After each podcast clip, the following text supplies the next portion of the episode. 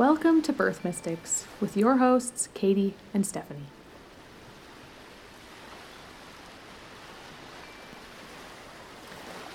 Once there was a dying mother who gave to her daughter, Vasilisa, a doll to guide her through her life.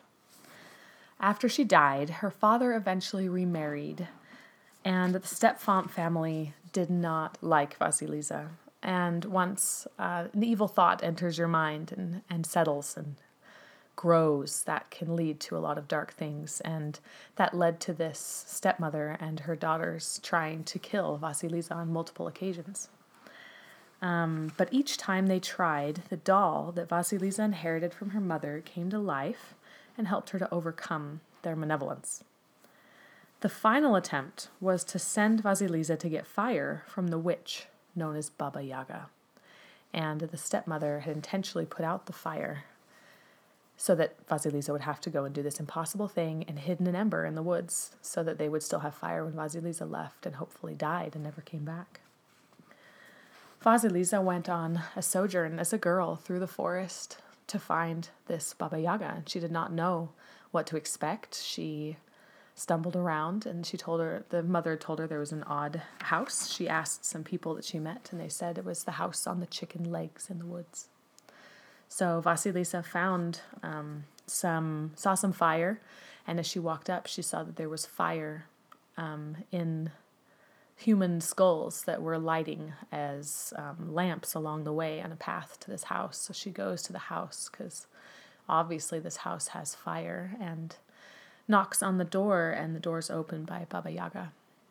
And Baba Yaga was a very terrible creature to behold. She was a old woman who had a big nose and warts and frizzly wild hair and wild eyes and looked at her in kind of a vicious way and the girl said I've I've been sent here to get fire. Can I get fire from you? I will do what I need to do to get fire. And Baba Yaga says, If you will complete seven tasks for me, then I will give you fire, and if not, then I will eat you up. So Vasilisa says, very afraid, of course, oh, okay, what are these tasks? And um, Baba Yaga says, I will give you one tomorrow. So she sleeps there, and the next day she wakes up and is given a seemingly impossible task. And I won't go through all the tasks, but um, there are seven of them, and some examples would be she was supposed to gather up every poppy seed of a bag of poppy seeds that Baba Yaga threw in the dust. And she was supposed to separate spoiled corn from good corn um, in this very large bag, all within the time of a day. And every time Baba Yaga would give her these tasks, she would go out into the woods to do who knows what. And um, Vasilisa's doll would spring into life and to tell her what to do or how to complete the task. And I would call in all sorts of forces to help her to get the task done, whether it was the birds or helping her in some way so she could finish the tasks. And every time Vasilisa didn't know how she was going to do it, and every time she did. Baba Yaga eventually gave in, in incredibly frustrated, and th- threw one of the skulls, um, the skull lamps, on a stick into her hand and said, Here's your fire, go. So Vasilisa escapes the witch and um, uses the skull to guide herself back home.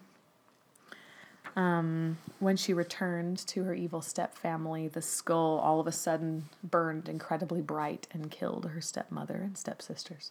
Mm. Um, this story, of course, seems very dark when you first hear it, right? That's classic, like Russian or Germanic old fairy tales. Very grim, very fairy tale. exactly, very grim. Um, but the beautiful thing I think about stuff like this is if you're able to look a little bit deeper. There's a book, that, one of the books that tells the story, and I love this book. It's called Women Who Run with the Wolves. And if you've not read it, please run.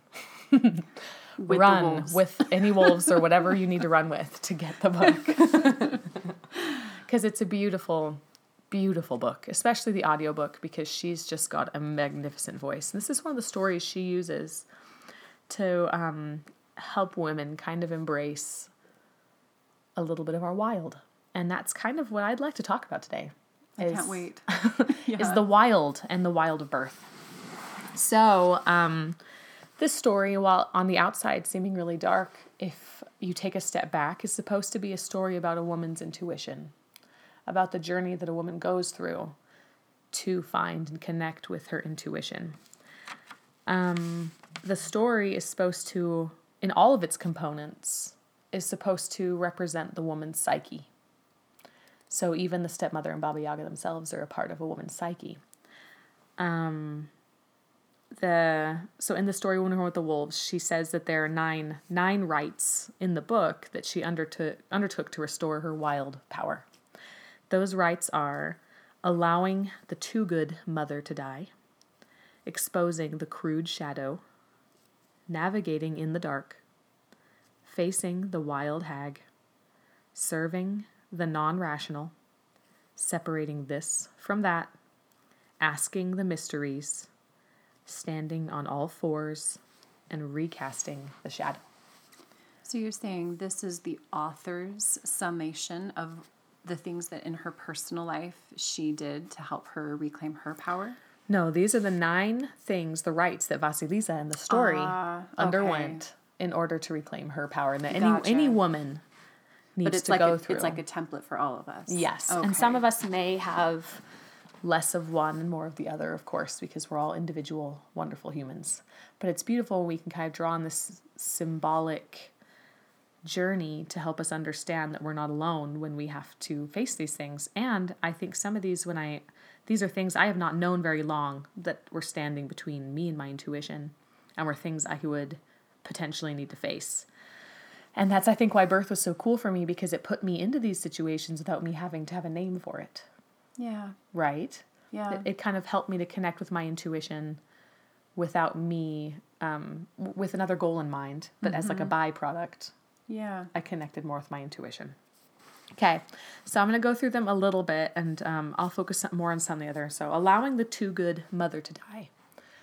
Um, I think a lot of us received a lot of messages about what it means to be a mother, about what it means to have a good birth, about what it means to be good as a woman. And um, when you have this idea of what an ideal is or what you should be, that can often lead to pain if you are not that thing and if you have this idea that women are, that mothers are somehow perfect, if your mother, you, you saw her as this perfect being, or that she was always patient or always this, and you become a mother, you become pregnant, and maybe you're not as joyful as you thought should be. Maybe the first trimester is one of struggle because you're trying to connect with this pregnancy or it was unexpected, or for whatever reason, it's just difficult to connect. That we always say that ha- turn to this not good enough place. Like mm-hmm. it's not the situation, it's it's me. Mm-hmm.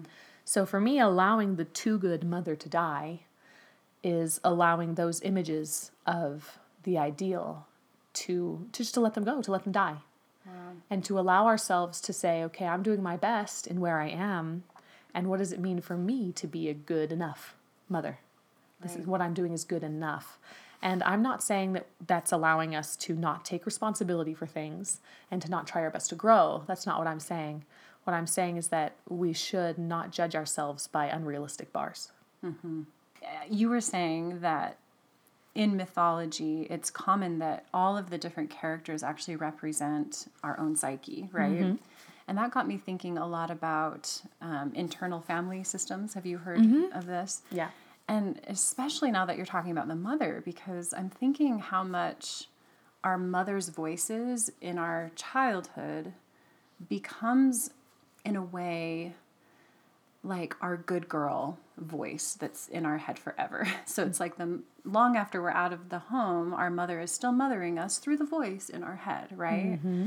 And I think that's pretty powerful to acknowledge that that voice at some point needs to die. yeah. like I'm kind of laughing at how like simple and brilliant that is because mm-hmm. I think I and well i just think there's a lot of parallels to the actual relationship that we have with our real mother if mm-hmm. you do have that relationship and um, for me there was a lot of codependency there was a lot of me wanting to please my mother and to i wanted my mother to be proud of me i wanted her mm-hmm. to um, always feel like she accomplished what she set out in raising a wonderful daughter right mm-hmm. and so powerful that even into adulthood I allowed that voice to continue to dictate to me.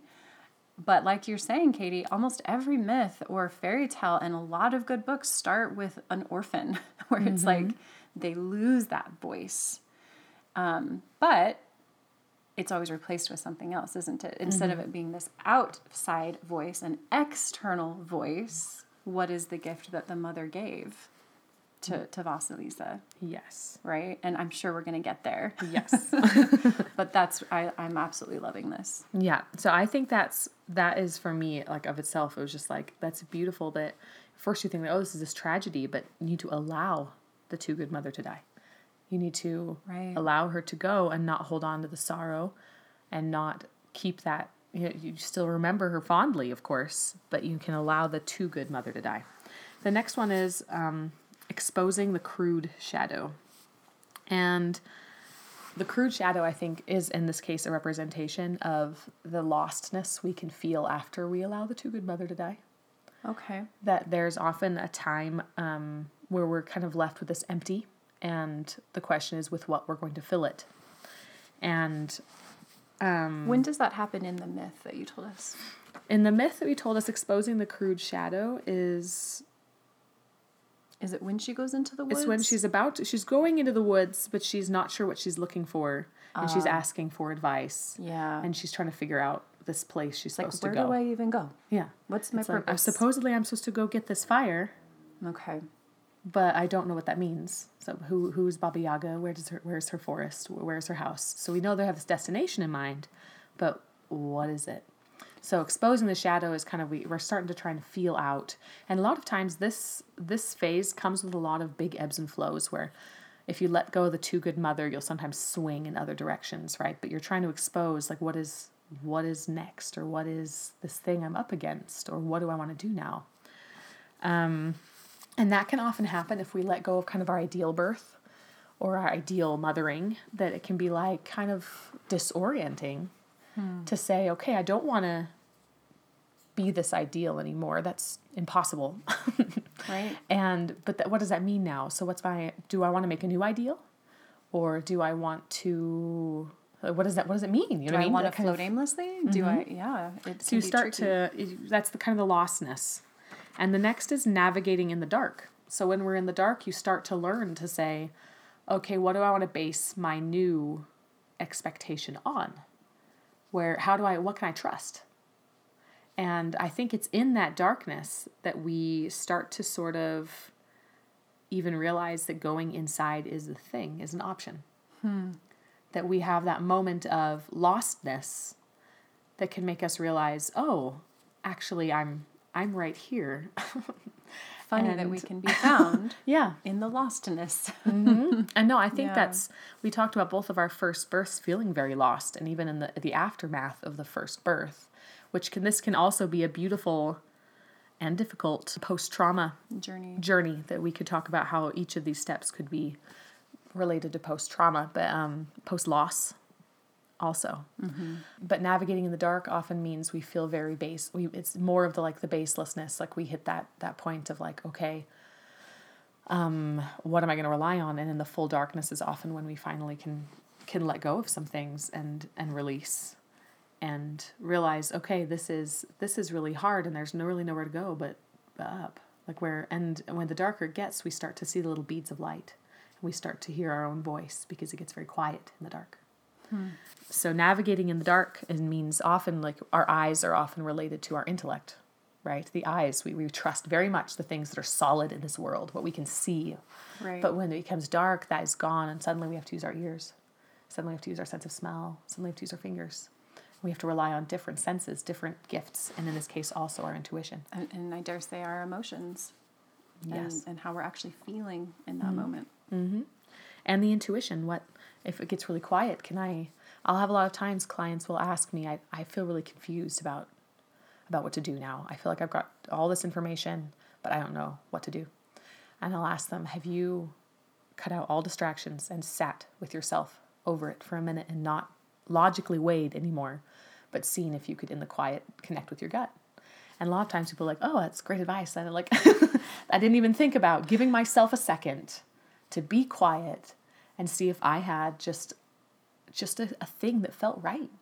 And I think this is why darkness does that for us because in the light, we are so swept up by the external world and the things that we think we see and think we know. But when mm-hmm. the lights go out and you lose touch with all of those external realities, you really are kind of impelled to turn inward. It's the only tangible thing left. and so it sends us probing inward. Mm-hmm. And um, sometimes we do have to have that stark cut off mm-hmm. from the the external to do that.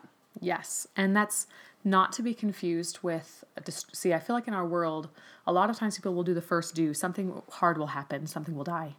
Maybe it's the good mother, which is something we have to allow to die. Maybe it's a baby will die, or um, a relationship will die, or something will die that's hard, and we feel that lost.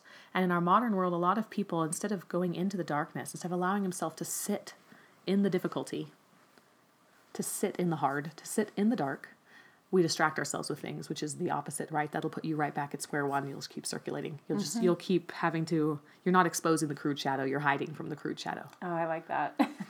um, so that's in the reminders that a lot of times we'll try and placate ourselves. Yeah. But this this shows us that we're never going to get through to the other side. We're never going to connect with that wild feminine power unless we are able to also navigate in the dark.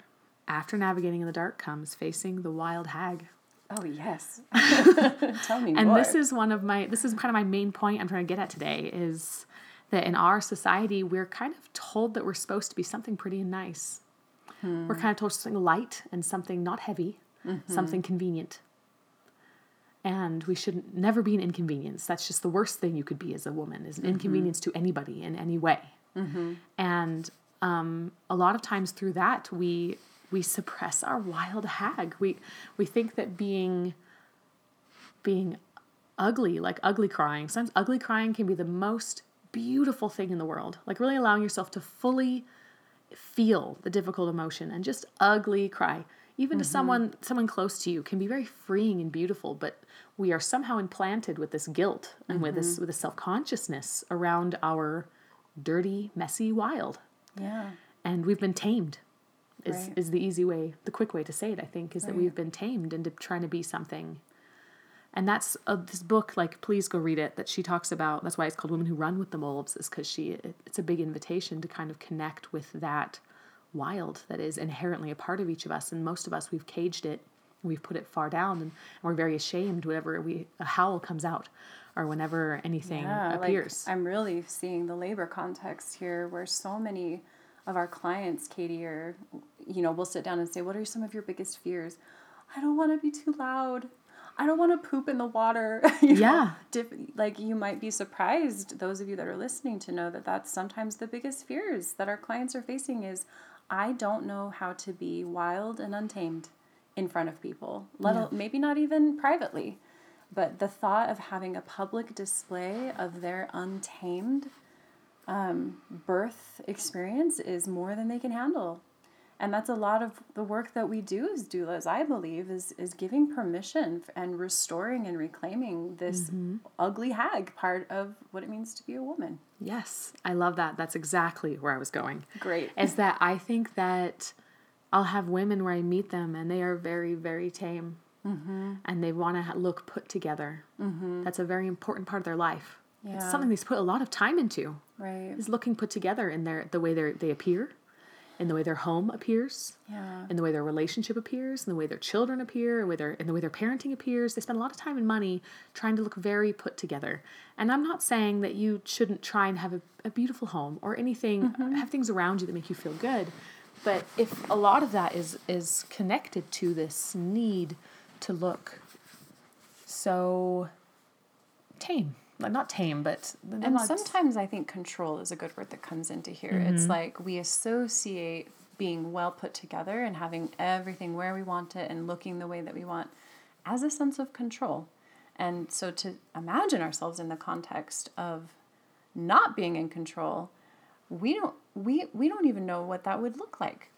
And and how would we navigate that? What does life look like when we are not in control of it? Well, mm-hmm. birth is the expedited process of figuring that out, mm-hmm. which I is why I think some people are traumatized by that. And there's and I don't mean to oversimplify trauma because I think that trauma can come at you from so many different angles. And so I'm only speaking to just one variety here.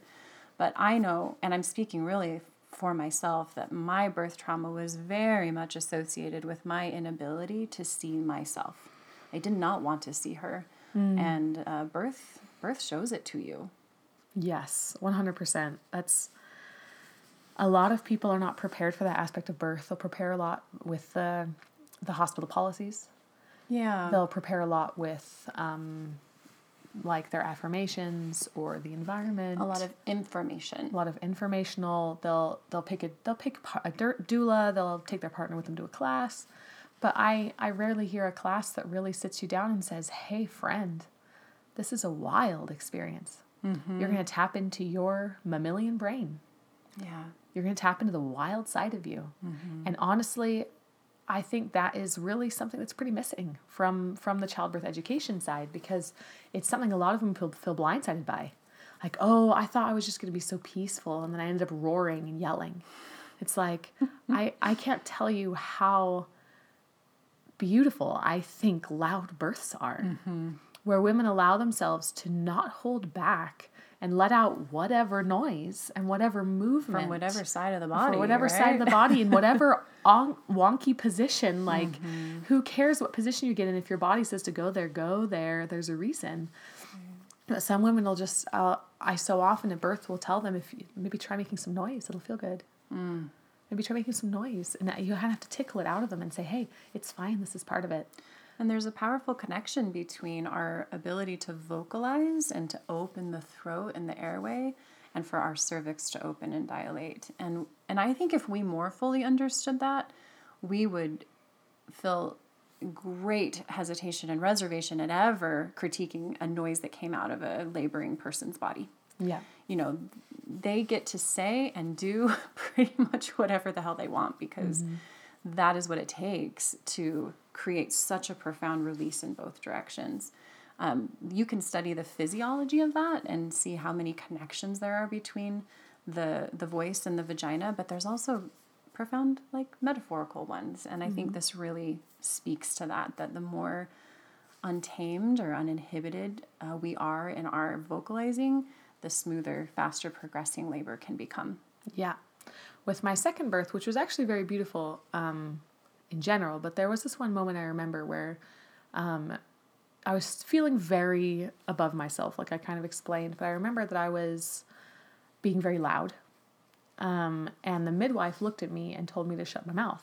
Wow. She said I was sending all the power out my mouth and none of my power down to the baby. Wow. And what does my good girl brain automatically do when it's kind of when someone a woman looks in your face and she says shut your mouth? And of course I'm gonna shut my mouth like, oh, I'm doing this wrong. And I'm guessing you also shut down your cervix at the same time. No, I had a baby pretty soon after. Okay. But I was pushing at that point. Okay. My cervix was, was already open. Out. There was no coming back from this.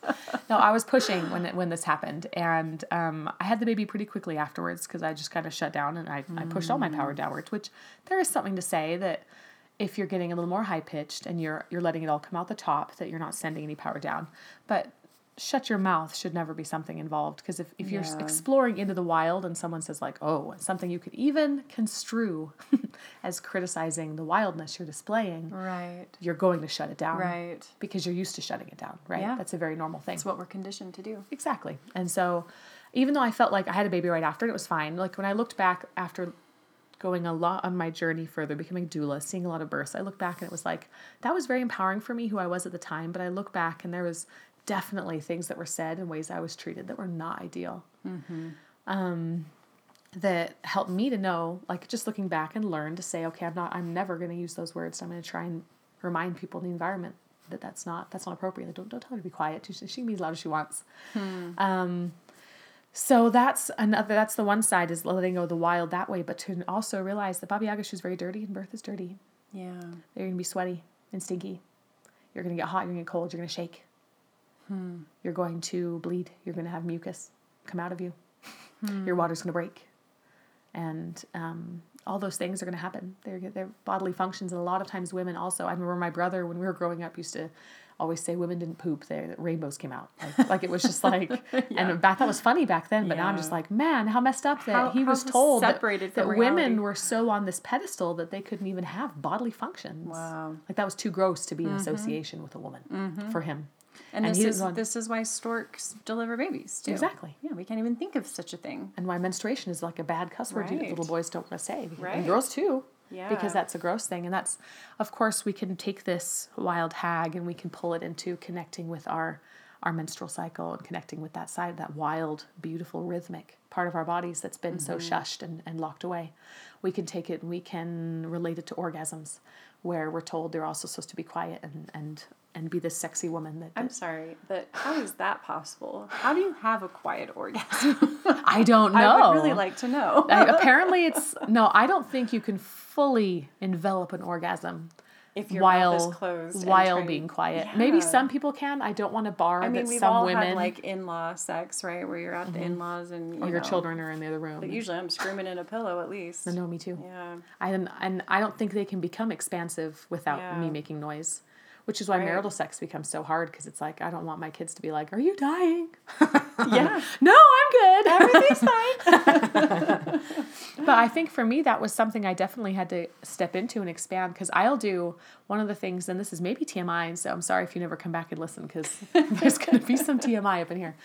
But when I hit a really, really beautiful orgasm, I laugh. That's just something that oh, automatically bubbles absolutely. right out of just me. Just the pure joy and elation. Mm-hmm. I, am often giggling. Yeah, yeah, no, I will. I'll giggle or even full throat laugh mm-hmm. and just just laugh at the expansiveness. And I remember the first couple times my husband was like, "What? What?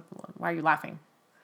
because because like because, because I, I don't know I laugh when I go over the edge of a roller coaster too. Yeah, like I giggle because it's just this amazing feeling it's and joy. It's joyful. Yeah. But to have kind of those things where you don't associate them with with sex or with birth, and to have yeah. that shame connection. Right. And so that's part of the the journey into connecting with yourself and your your intuition is allowing that side to exist and not be a bad thing and not be the ugly hag. I mean, ugly hag, it's a part of who we all are. We all have our ugly days. We all don't do well. We all get angry. We all sweat, bleed, boogers. Like, we all have all the things. And to hide that part of our humanity or to make other people feel shameful around it is dehumanizing because it's just part of being a human. There are no bad parts. That's the name of a book written about internal family systems. So I think mm-hmm. it really speaks to what you're saying. Yes. So allowing yourself in your birth preparation to connect with the wild hag. Um, I think some fun ways that you can do things like that is um, just try cackling. Have you ever done that? Um, actually, yes. My voice teacher has me do it a lot. Yeah. she can I share a little example? Yes, please do. Yeah. So she's been trying to teach me belting, you know, mm-hmm. when you see that person up on stage and they can just belt that last note out for all they're worth, right? Mm-hmm.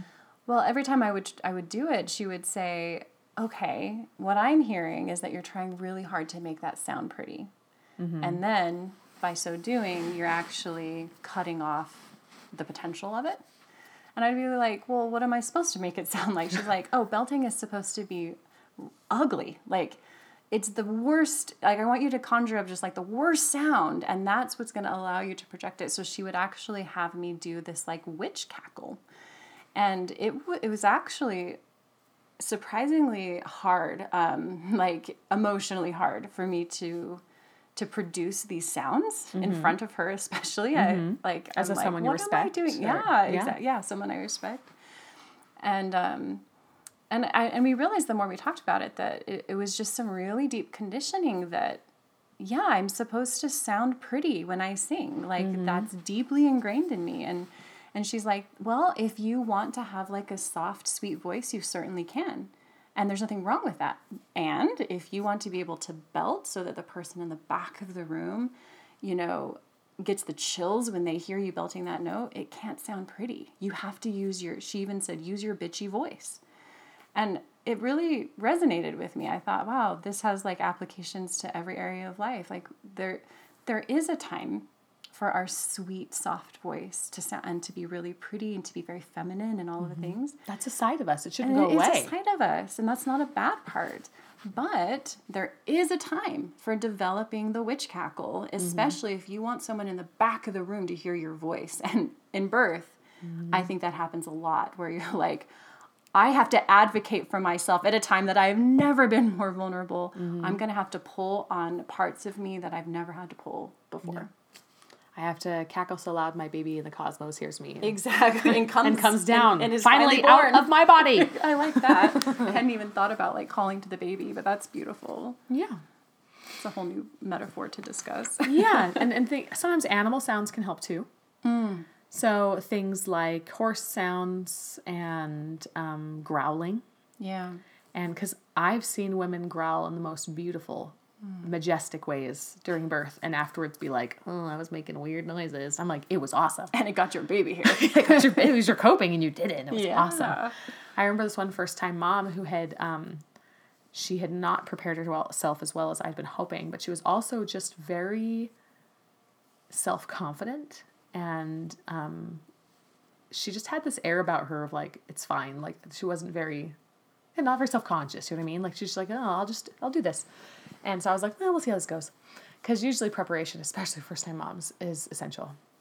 Um, but she got into it and it was a quicker birth but she was grunting and she was growling and she was tearing at the bed with her fingers and she bit the pillow and she was just so amazingly in the zone and just allowed herself to just do it hmm. and it was so cool to watch and her husband after was like that was intense she was like a wild animal i was mm-hmm. like yes Absolutely. she was like an amazing, beautiful wild animal, and that's how she got her baby out. Yeah. He was like, "That was cool." And afterwards, she was like, "I did that," and like I was growling a lot, and I was like, "You were." Yeah. And it's cool to see because I my first birth, I was like a little bit opposite of like the nice girl. I feel as though the cage I put myself in was more of like the tough. I'm tough, yeah. Yeah. and I'm tough and intelligent. Those are two of my my ideals that I cling to and, Right. and have a hard time being someone who is beginning at things, um, someone who is unexperienced. You're or- always supposed to be adequately prepared and know all the answers and Yes. be prepared to lead. Yes, that's kind of the, the the place I've put myself a little bit. So birth for me is like, can I put that aside and be ready to learn and be ready to not know what's coming And to not be fully prepared. and not be fully prepared Yeah. no matter how much I try and prepare. yeah. Oh, Mm-hmm. I bet that was a pretty Yep. raw deal for you. Yeah. Yes, that's well, like that took me until my second birth and even my third to to kind of take that apart and realize what it was that was holding me back in those ways. So that's that's facing the wild hag, and I think that that for me, when I read this book, was just a huge, beautiful way to express that there is this inherent wildness there that is in our bodies. Our bodies know how to birth, and it is part of our mammalian brain. It's part of that that biological function, but it is the wild side of us, right? It's the mm. the animal side of our brain, and that if we try and stay in the good girl logic, what your eyes can see side of your brain, we're never going to truly fully enter it, and we're going to be in our own way. And we're going to make it harder for ourselves because we're unable to unleash the beast. Moving on to the next one is called serving the non-rational and that's kind of similar to um, to the points that we're at. We'll, we'll get through these last ones because they're um, they all could be their own topics. We won't dig in as much because the the Baba Yaga was where I really wanted to be today. Yeah. Um, but to to kind of smooth us down, so se- serving the non-rational means knowing that there is unexplainable, knowing that there are things we're going to be asked of us that may not make sense in the moment, knowing that our intuition may lead us to places that we were not planning, um, and trusting that that can lead to good that that can we'll be given solutions in the moment to trust that um, not everything can make sense. And there is good in things that may not make sense at the time So was this typified in the myth by the task, like gathering up the poppy seeds and things? Just like, why am I doing this thing? It's Yes. pointless. Why, why, why? Okay. Yeah. And in the story, it goes a little bit deeper in like the full version of the story. But the example of the poppies and the dust is supposed to be um, knowing medicine from non like things unhealthy, the healthy mm. from the unhealthy. Okay. Oh no, that's the corn. The corn and the rotted corn. Okay. Is like food, nutrition, and the things that are good for the body, not good for the body. and she just learns that through the process. Yeah, and that's this was to represent her learning her learning how to take care of her nutrition, her learning mm. the wild woman's medicine, like earth medicine or healing medicines, and her learning. So each of them, it looks like this ridiculous task, but they all represent kind of fields of knowledge that women and back in Russia, of course, in that time, kind of the women's knowledge, the the passed on wise woman knowledge Okay. that um, that used to be part of the society because they and Baba Yaga was kind of the matriarch where it seems in the story and a lot of the Christian when it was retold through like Christian mouths, Baba Yaga became this horrible person, just representing the devil. Where really in the story she's Mother Nature and she's trying to teach us lessons through each of these. oh, that's cool. yeah. I like that. Me too. I like that version a lot better. Me too. She's she's Mother Nature in these seemingly impossible, Yeah. ridiculous tasks. Where there's times in my life where I've been like, "Why am I going through this? This is dumb, and I don't want to." But often at the end or later, I will look back and say, "Ah, that was that was actually exactly what I needed. That put my foot on this path. That helped me to face that demon, or that was actually very useful for me, and I needed that." And so Baba Yaga in the story, while she sounds really vicious, um, actually is in the Russian side. She's painted as this this matriarch, mm. this really harsh, wild matriarch, mm-hmm. but matriarch nonetheless. And interesting that each of those tasks really is a process of monotony and just kind of sifting through the mundane of life. And, and I think that, that there is a huge aspect of that to birth that mm-hmm. even just the rep, the repetitive process of contracting and releasing, contracting and releasing is such a monotony that um, really, to me, typifies that it is a trans- transformative path. Like whenever there is that kind of steady, predictable rhythm to something, to me, I've learned to be like, okay, I'm going to perk up because there must be something to learn from this monotony, as typified in these myths that we see over and over again. Um, so what what's the potential there? What can we learn from the monotony of contractions? Oh, definitely. I mean, we're here nerding out about the monotony of contractions. Absolutely. It's turned into a whole, our whole, we've built our lives around the passion of, of understanding and, and being a part of and Yeah. learning from that experience. Yeah. Um, the nest is separating, it's called separating this from that. Oh, it's so great. I know. love it. Me tell too. me, tell me more. separating this from that is um, picking apart kind of what what is my intuition versus what is this outside voice that I have learned to listen to? What is good? What is bad? What is and we through our lives start to learn to define if we really take the time to be introspective, to actually be kind of raise ourselves above all these these expected things and to say, okay, what is right for me and what is not? What is right in this moment and what is not? And um, kind of that discernment, I think, is the word that I'm trying to look for here. Is that having that Yeah. that discerning eye, which is not a physical eye, that is the intuition, the eye of the intuition, where we can discern one thing from another. We can see if okay, there is this person or this thing is potentially good for me. I think it's good, and discerning our, our path or discerning what's what's happening. what if we could think of it like night vision? Because this comes after, remember, wandering mm-hmm. in the darkness and navigating the darkness. And then interesting that discernment comes from that. Yes. And I, I, I think we've all had that experience where you've been grappling in the dark for a while, but then after a minute your eyes adjust and you're like, mm-hmm. oh, that's the doorway and and there are the stairs. Yes. And now I can separate this from that and you're navigating in the mm-hmm. dark by this like new um, sense that you've developed. Yes, exactly. And that's also in the story. Um, a lot of her tasks were separating things. So learning to separate out um, the friends that maybe are heading in the way you want to go and the friends that are negative for you in your life. Separating um, the sources that you go to to learn, or maybe and even just things like Instagram. Like, is this is this place I'm inhabiting? Is it something that's actually is it something I want to continue to keep in my life, or is it something I want to weed out? Do I want to separate it? Is this provider actually hearing me and listening, or is he not? Like mm-hmm. learning to discern how you feel in the presence of other people and mm-hmm. when you actually are being listened to. Yes. So if you're if you're told your whole life, kind of like, oh, you go to the OB and they tell you what to do, and you get an epidural and you have a baby. Don't overthink it. Don't Keep overthink it. Just just go. That's what my mom did. Mm-hmm. Um, and you start as you start to go down this path, right? You, you start facing the dark. You're you're pregnant, and you've, you're starting to go through these things, and you gain more information, and you slowly like this is the act of separating this from that. Is that the more you learn, that the the wider your view becomes, and even though it may feel dark sometimes, that you you slowly see, oh, no, that's not that's not the way I'm going to go.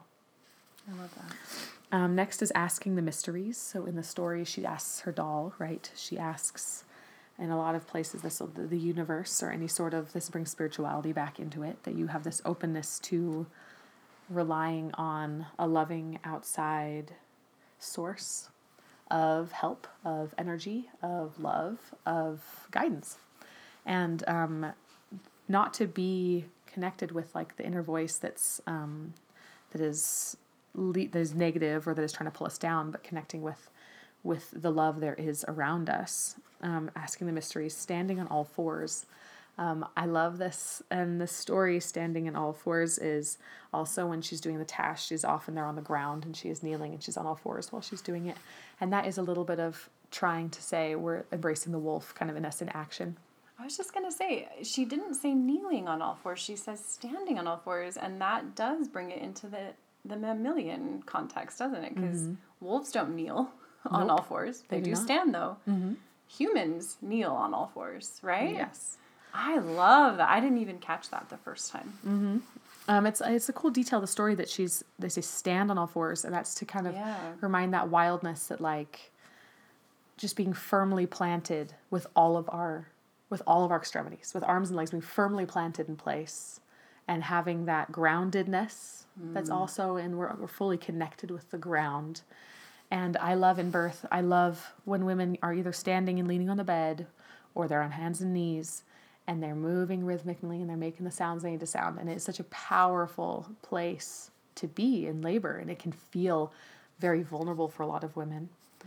but it can also feel very powerful. It can be a powerful place to And be. perhaps it's powerful because of the vulnerability. Mm-hmm. And a lot of times it may feel too vulnerable to stay in emotionally. Mm-hmm. Like my, my butt's kind of in the air. Yeah, absolutely. and um, I'm having to trust a little more in the people I've chosen because I can't see mm-hmm. what's happening down there. Whereas in other positions, I'm still feel more in control. Right. Out of force can feel kind of out of control because you're exposing your back end to the world. Um, so standing on all fours, and But I also think maybe they're like ready to run too. Like Oh, when yes. you're like, because a wolf might lay down or sit on their haunches a little bit, but an, a wolf on all fours is like at any moment, I could just spring to action. Mhm, they've got kind of like that, not predatory, but like that, that Pounce? Is that a wild, good word? alive alertness. Uh huh. Exactly. Yes, I love that. Um, and the last is called Recasting the Shadow, and that is um, the end of the story where she goes back um, to her home and reclaims it. She she fully Well, she burns them down. and yes, that's what I'm saying. She reclaimed her Okay. home. There she had, there had been things in her home that sent her on this journey. She had to get rid of the demons that haunted yes, her. yes. Yeah. She had to get rid of that negative voice, the things that were holding her back and trying Yes. to kill her. Right Yes. because that is a death, a slow death, if we allow ourselves to be caged fully, if we allow ourselves to be completely, I'm just going to pretend like this is fine.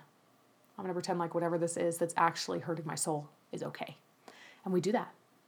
We do that. We allow things that we know somewhere are not okay, and we just say, no, no, no, they're fine. I can do this. This is, this is what I'm supposed to be doing.